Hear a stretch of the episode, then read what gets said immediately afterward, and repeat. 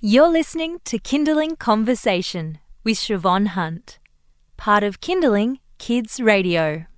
There are quite a few people who have turned their hands to writing children's books after becoming a parent. Kate Ritchie, Isla Fisher, Richard Roxburgh, they've all written children's books after becoming parents. And Zoe Foster Blake is apparently about to release one about farts. Have you ever thought about writing a children's book? Jaquelyn Muller is a children's book author who hasn't written about bodily functions but is very experienced when it comes to writing books for kids. Hi, Jack. How are you? Good, thanks, Siobhan. How are you? Good, thank you. So, why do you think it is that parents are drawn to writing books for kids after they have a family? Because, I mean, look, giving birth doesn't necessarily make you an author, just like it doesn't necessarily make you a good cook or suddenly mm. have the ability to find that lost sock. No. Why do you think parents like to do this? I think that um, it's funny because as an adult, when you re-engage back with children's books, which we do so much, the, literally the minute you have children, you're kind of thrust in amongst this um, world of children's books, and we haven't really engaged with them since we were kids ourselves. And I think as an adult, you really do look at them very differently, and you see the colour, the textures, the characters, the settings, and I think that it just will just become completely rediscovered in what they offer a person. And I think in some people's cases, it can actually unlock a part of their own creativity which they've never maybe experienced before or they kind of had put aside because of responsibility and, you know, other priorities um, in the past. And so I think that that's where a lot of people just start to reawaken, I suppose, their thirst for wanting to get involved with, you know, creative pursuits. So, what's your advice if someone would like to give it a crack? Well, I think that that's what you've just said there is key, and that is give it a crack.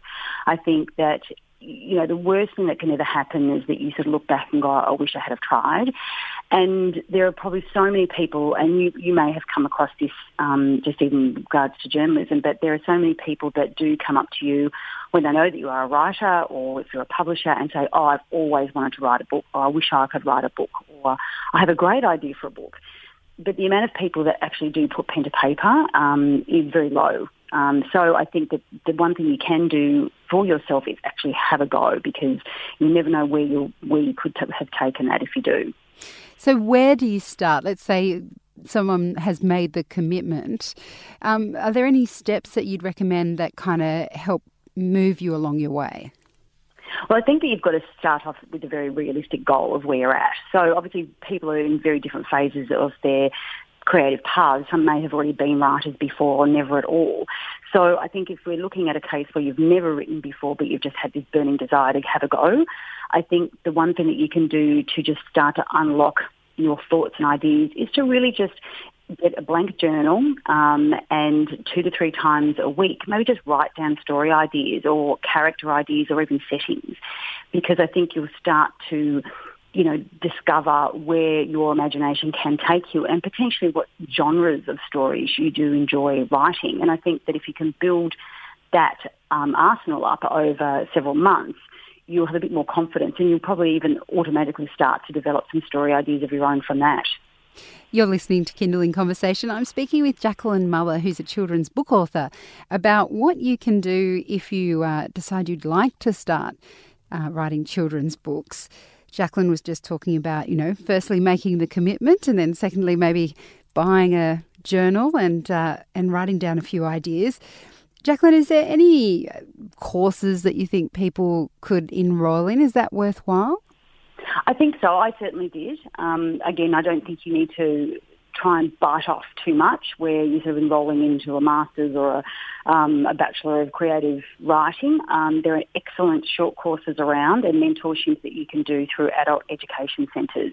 And I just did a few of these every couple of months and they may only go for four or five or six weeks. But what they do do is put you in contact with other people who are in the same boat as you because obviously you know, offering up your creative sort of story for other people to read is a very confronting thing to do. So if you're in a room where you feel safe or other people are doing the same thing, it's a lot easier to do that and you become better at it um, over time. And you often will meet people who you just have a great connection with. And I think wherever you have the chance to then, after those courses or after those opportunities, continue to meet with those people and share your work with each other and review each other's work, it really does help because it's obviously a very um, solitary pursuit, writing or illustrating, um, and it's great when you get to share your ideas and thoughts with other people. Um, and just as those courses are, you know, a great idea, I think that also, you know, spreading yourself a bit further and attending literary festivals, uh, conferences, book launches, maybe from some of your favourite children's authors, um, listening to what they have to say about their own path to becoming published, as well as also listening to um, children's publishers, it really does give a lot of perspective in terms of what this is all about um, and can de- debunk and, and demystify maybe some of the things that you're concerned about in having a go at writing a book for the first time.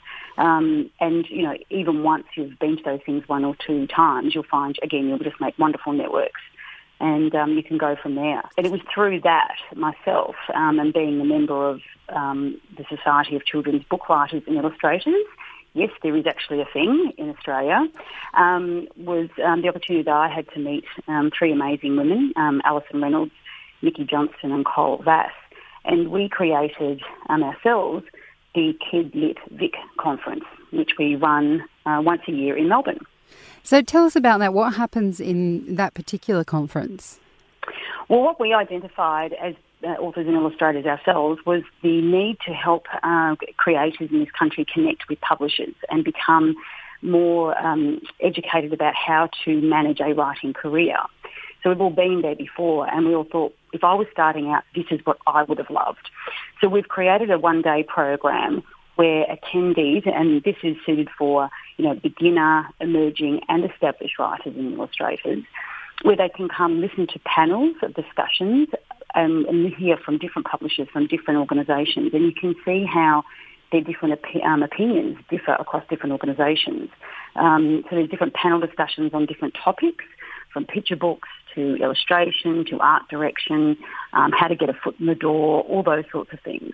Um, but then there's also the opportunity to meet with publishers one-on-one and have your work assessed and get amazing feedback, which for anyone contemplating sending something into a slush pile, it's such a worthwhile opportunity.